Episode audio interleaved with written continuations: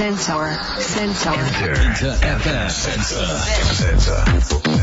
New York Future Lab.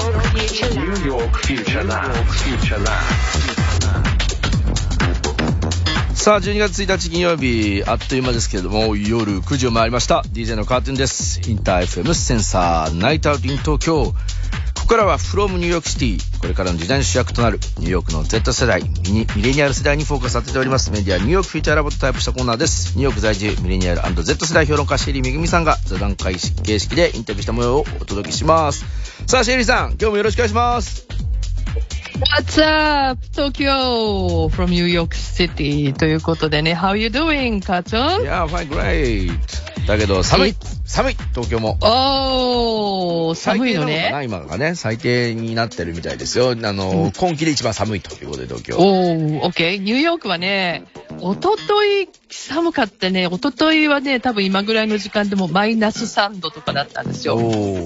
で今日はね、プラス3度になってあ、、ちょっと暖かいです。ね東京よりもちょっと暖かいうん、まあ、あの、これがね、多分平年並みなんですね、うんうんうん12月としてはね。で、まあ、最高10度ぐらいかな。まあ、今の12月っていうのはこのぐらいの気温かなというね。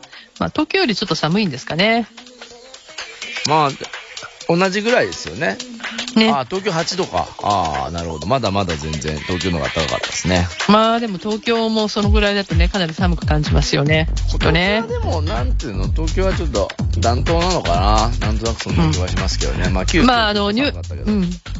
ニューヨークもね、多分暖冬だって言われてますよね。うん暖冬っていうかもうなんか去年も暖冬で今年も暖冬でなんか、やっぱり暖かくなってるなっていうね。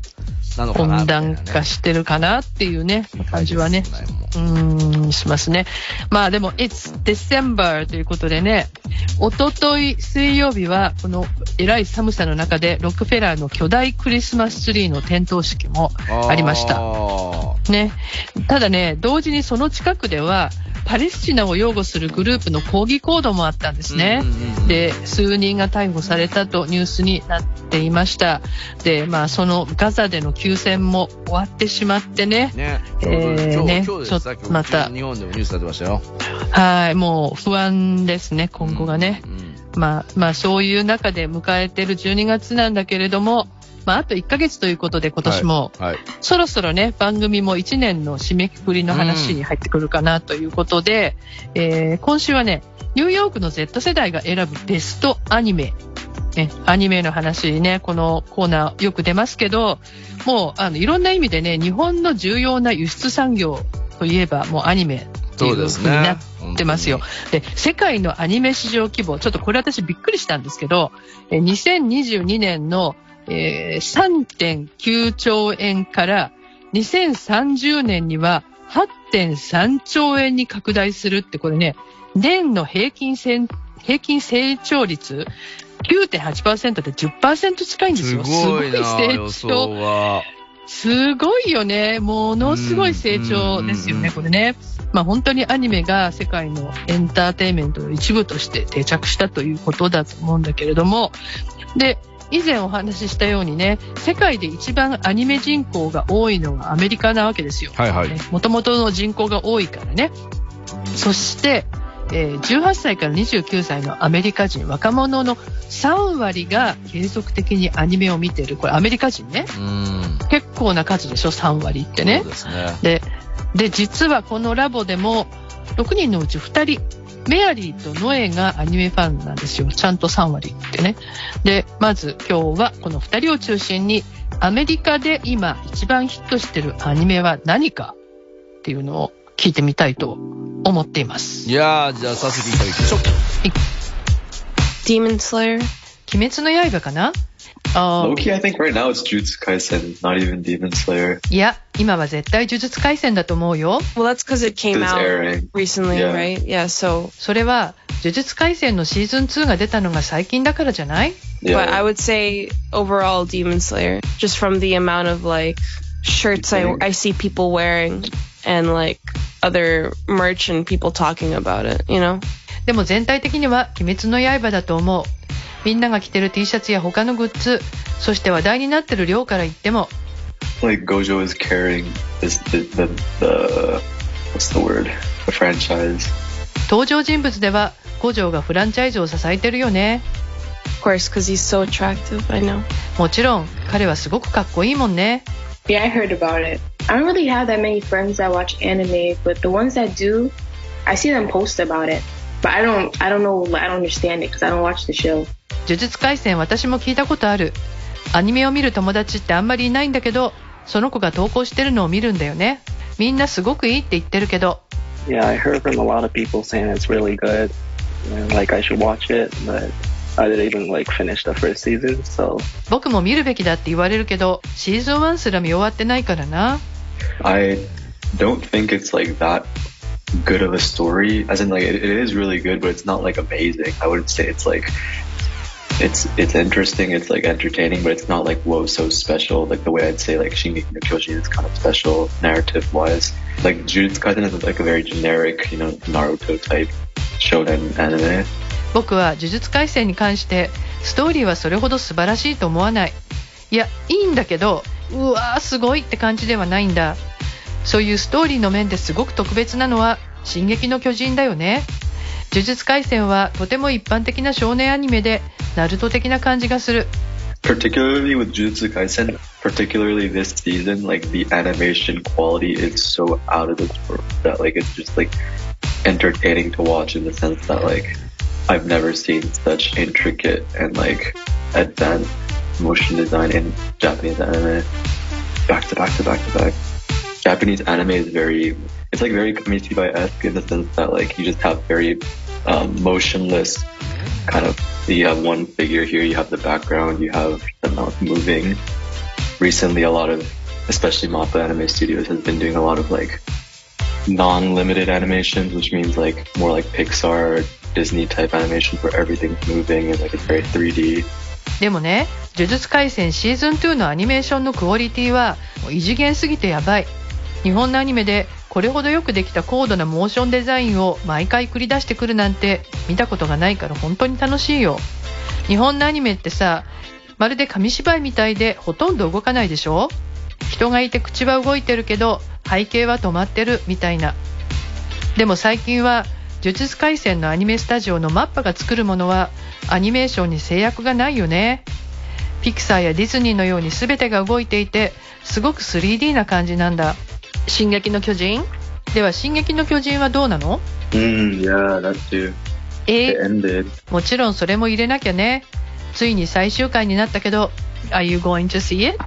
メアリーは見るの Yeah, I definitely will. You know, I've watched it since high school, so I feel like I, I should see it through kind of feeling. I don't know. 絶対に見るつもり。高校の頃から見てるし、最後まで見るべきだと思うから。いや、でも、もう日本とタイムラインは変わんないですね。全く。同じ、同じだとすぐにもう、あの、うん日本でおオンエアされたらもうすぐ次の日に見れるんだもん、アメリカでも、あストリーミングで。そうなんだすげえな。そうなんですよ。。すごいんですよ、本当に。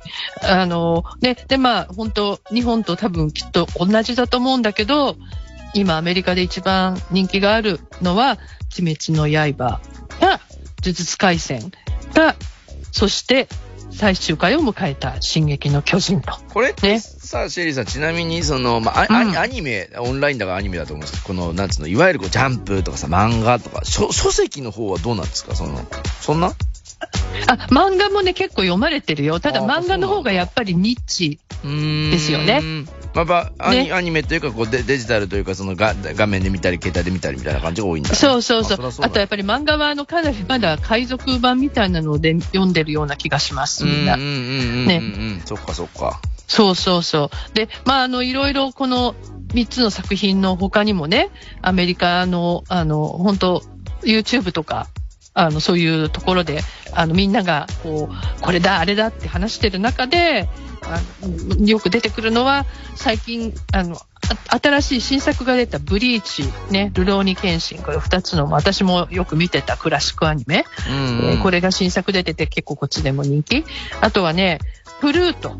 知ってる？フルートはネットフリックスでやってる。はい。うん、で、あと、ビンランドサガっていうね。えーこれもマッパの作品かな、えーこの辺が人気なんですね。ね。で、えーノエが絶賛してたのは、呪術廻戦のアニメのクオリティうんね。これもう、あの、日本のアニメってね、アニメっていうのはやっぱり 2D、こう漫画に近い平面平面的なものだみたいな、まあそういう風に言われてて、ディズニーのアニメーションとね、アニメっていうのはやっぱり区別されてきたんですよ。はいはい。でもこの辺がかなり変わってきてるんだなっていうことですよねで、まあ、この呪術廻戦のアニメスタイルの進化は、アメリカのファンの間でも話題になっててね、まあ全体に高く評価されていいるんです。ねえーもうこういう話をしながら私も学んでるわけなんですが、僕も学んでますよ。まあ、多少見ますけど、うん。うん。全部ね、まあ、チェーンソーマンとかやっぱりこう、日本でもマッパーのやつはこう、すごい話題になって、まあ、音楽も良かったんだけど、あまあ、そういうこともすごいこう、タイムリーで、向こうでも、やっぱこう、映像が綺麗だから、人気が出るというところに。いやー、もうほとんどリアルタイムですね。うん。もうね、多分ね。えーでは、えーここでね、メアリーとノエ、二人のアニメファンに、今年のアニメの個人的なベスト作品、ね、について、それとね、今年ほら、アニメを原作にした実写版ワンピースが出てヒットしたでしょ？そうだね。気になりますね。ねどういうふうに見ね、この辺のこともね、ちょっと聞いてみたいと思います。Anime of this year? There's so many. Oh, also Spy X Family is coming out right now Yeah. too. It's kind of crazy. Yeah. I have one that like nobody has watched but me, it feels like, but I love it so much. Don't judge me. It's called Sugar Apple, Apple Fairy Tale, and I think it's the best. Like a shojo anime, and it is, but it's like so dramatic, and I love it so much. 今年のベストアニメうーん、たくさんありすぎて。そうそう、スパイファミリーも出たばかりだよね。えっと、私以外に誰も見てないと思うけど、すごく好きなアニメが、シュガーアップルフェアリテイル。私にとっては最高なんだよね。少女アニメなんだけど、ドラマチックで本当に大好き。May- Maybe like there's this one called Tengoku Daimakyo, uh, Heavenly Delusion. The, the plot is very like well done and kind of mysterious, and like every episode you find something out new, find out something new. 僕の今年のベストアニメは天国大魔教プロットがとてもよくできていて謎めいていて毎回見るたびに新しい発見があるんだ、ところでさメアリースキップとローファーって見たことある？Yes! Oh my god, I love Skip and over too!I read all the manga and I'm like waiting. Oh, it's so good. Wow, 私スキップとローファー大好き。漫画も全部読んだよ。アニメを見るのが待ちきれない。もう最高に好き。OK let's talk about Japanese TV drama movie、uh, even One Piece live action yes. えーとちょっとこの辺で日本のテレビドラマワンピースの実写版について聞きたいんだけど I saw like clips on like TikTok. TikTok にいろんなビデオが上がってるのを見たよ Yes, but that's not a Japanese drama. I think One Piece, like the live action One Piece, is um is more. It's like a very like an international Netflix produced because there's Japanese producers on the, the, the show. Mhm. There's also a Japanese production company. There's Shueisha, the publishing company, and then there's also like a British studios called Tomorrow Studios. So I think it's like a American, British, Japanese kind of TV show joint effort. でもあれは厳密には日本のドラマじゃないよね。ワンピースの実写版はネットフリックスがインターナショナルに制作してるでしょ 日本のプロデューサーも制作会社も入ってるし、出版社は集英社。でも制作してるのはアメリカのトゥマロースタジオ。だからアメリカ、イギリス、日本の共同制作みたいな番組だと思う。It's not new, but it's a newer, I'd say, phenomenon. Like especially like globalization and stuff. You have like actors from different locations. You have production studios that have locations in multiple countries. You have multinational companies. Like it's like there's so many. Like even Jujutsu Kaisen, like it's a Japanese anime, but like the first season was directed by a South Korean director. Like you can't really say these days that like こういう作り方はすごく新しいわけじゃないけど最近の現象だと思う。特にグローバリゼーションの影響でいろいろな場所から俳優を集めたり複数の国にスタジオを持つ制作会社など多国籍企業も増えてるっていうこと。同じように例えば呪術廻戦も日本のアニメだけどシーズン1に韓国出身の監督が手掛けたものがある。もう一つの番組が単に日本のものかアメリカのものかって言えない時代になったよね。なるほどね。いろんな国のスタッフがもう入り乱れて、日本の原作を、まあこう、実写化したりとかアニメ化したりとかしているので、インターナショナルな感じになってきてるということですね。いやもう本当あのこれでね、このやり方多分すごい大成功したんだと思うのね。うんうんうんアメリカ、あの、要するにね、アニメファンってね、こう実写版あんま好きじゃないんですね。そんな気がするっていうのは、そう、あの、キャラが変わっちゃう。やっぱりどうしてもこう、あの、実際の俳優さんになると、なんかどうも違うって違和感が常にある。うんうん。だけどね、今回は本当実写版には珍しく俳優のキャラが原原作に忠実になってると。ということでね、アメリカのファンからはすごい高評価だったんですよ。ああ、そうなんだ。やっぱりね。ね、本当珍しい。うんあの、まあ、これも、ほら、あの、せね、ノエも言ったけど、世界中からもう俳優さんをね、もう、あの、かき集めてっていうか、本当にキャラに合った人を探しまくったからじゃないかと思うんですけれども、あの、まあ、視聴者がね、こうやってグローバルになると、まあ、クリエイターもみんなどんどんどんグローバルになっていくのかなと思うんだけどね。その辺の、だからでも、ちゃんとキャスティングとかもそうですけど、まあ監督から、VFX のね、こうスタッフもそうだけど、すごいしっかり選んで、しっかり世界戦略になってるんですな。なってるなってる。でね、このワンピースを実写化した制作会社は、アメリカの Tomorrow Studios っていうところなんですけど、えっ、と、ヒットアニ、ドラマだ。ドラマも結構ね、ヒット作品作ってえー、る、どんなの作ってるんですか？うん、会社なのね、制作会社のね。で、えー日本のアニメの実写化では、2021年にカウボーイビバップを作ったんですよ。うんうんでネットフリックスで。はいでもね、実はね、このカウボーイビバップはこけたのね。うん。うん。やっぱり、あの、批判されたんです。どうも、こう、あの、アニメと違いすぎると。いうことで、まあ今回の2作目では、これをね、なんとかこう、取り返そうっていうので、かなり頑張ったみたいなんですね。いろんな意味でね。ね。っていう、まあ、あの、う裏話もあるんですけど、で、まあ、グローバル化ということはね、さっきノエも言ってた日本のアニメの呪術廻戦で韓国人の監督起用したりとか、あとこのワンピースのアニメの方ね、最新のアニメシリーズでもアメリカ人の監督を初めて起用して、うんうんこっちのファンの間ではね、話題になったりしてるんですよ。ね。で、こういうグローバル化と同時に海外のファンが気にしてることがね、もう一つあるんですよ。何ですか？これね、アニメ制作現場の職場環境を心配してるんですよ。えー、それはね、劣悪になってきちゃってるってこと？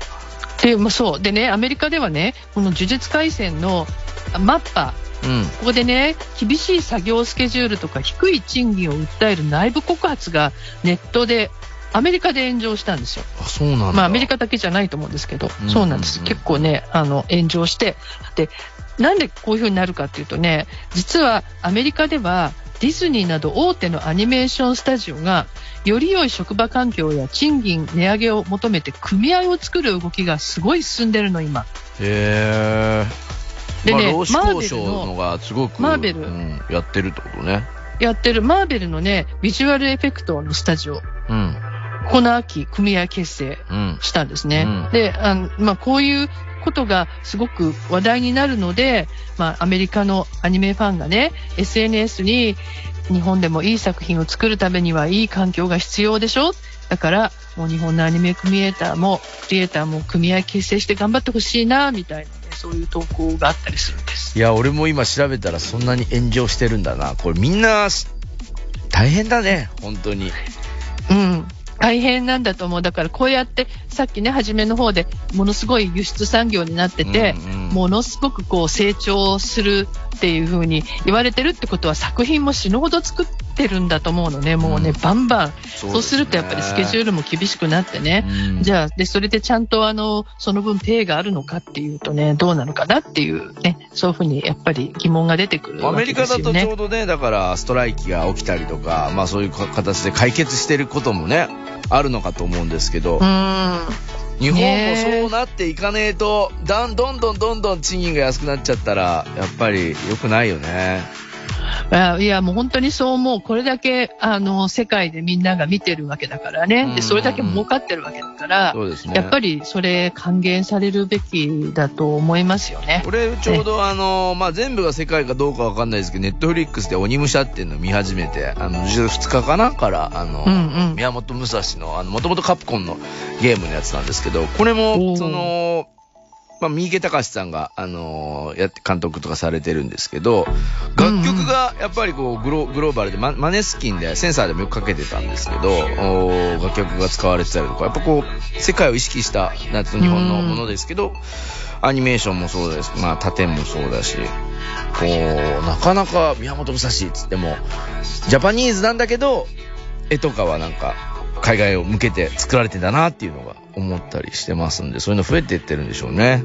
ねアメリカのアニメ制作会社、クリエイターが日本を舞台にしたアニメとか作ってますよ。うーん、そうなんだ、やっぱりね。うん。あの、やっぱりさ侍系のやつはね、本当やっぱりみんな、うん、人気があって関心が高いので、だから面白い時代になったなとはね、思いますねなんか。俺、フチェリーさんじゃないかな、だ誰かがね、いやっぱ意外にその世代的に、まあ僕とか僕よりちょっとしたぐらいの世代は、サムライチャンプルっていうのが一番なんか実は人気なんだぜとか、その言ってました、いろいろ音楽やってる人たちで、その世代的にはみたいな。まあもちろん、ナルトとか、呪術廻戦もあれだけど、うんサムライチャンプル超人気。サムライチャンプルはやっぱりすごいカルト的な人気あるんじゃないですか。ねまあミレニアル世代に人気じゃない？ねね。はいうんそうそうそうね。あとやっぱさっき言ったカウボーイビバップとかねう。んうんうん。あすごい人気ありますよ、やっぱり、うんこの世代に。なるほどね。いや、面白いですね、この辺も。またね、アニメもそうですけれども、ミュージックビジネスもそうですが、ニューヨークのね Z 世代の人たちも、どんな風に見てるのかって気になりますんで。ね、これ、はいこの後ね来年どうなっていくのかうね、んできね、注目ですね。さて、今日のお話もそうですけれども、過去のものもニューヨークフューチャーラボのホームページサイトにね、写真もそうです、プロフィールもそうです、ポッドキャストもはい載っておりますので、ぜひこちらもチェックしてください。はい。シェリーさん、今週もありがとうございました。Thank you! Sensor. Sensor. New York Future Lab. Future Lab. New York Future Lab. Future Lab.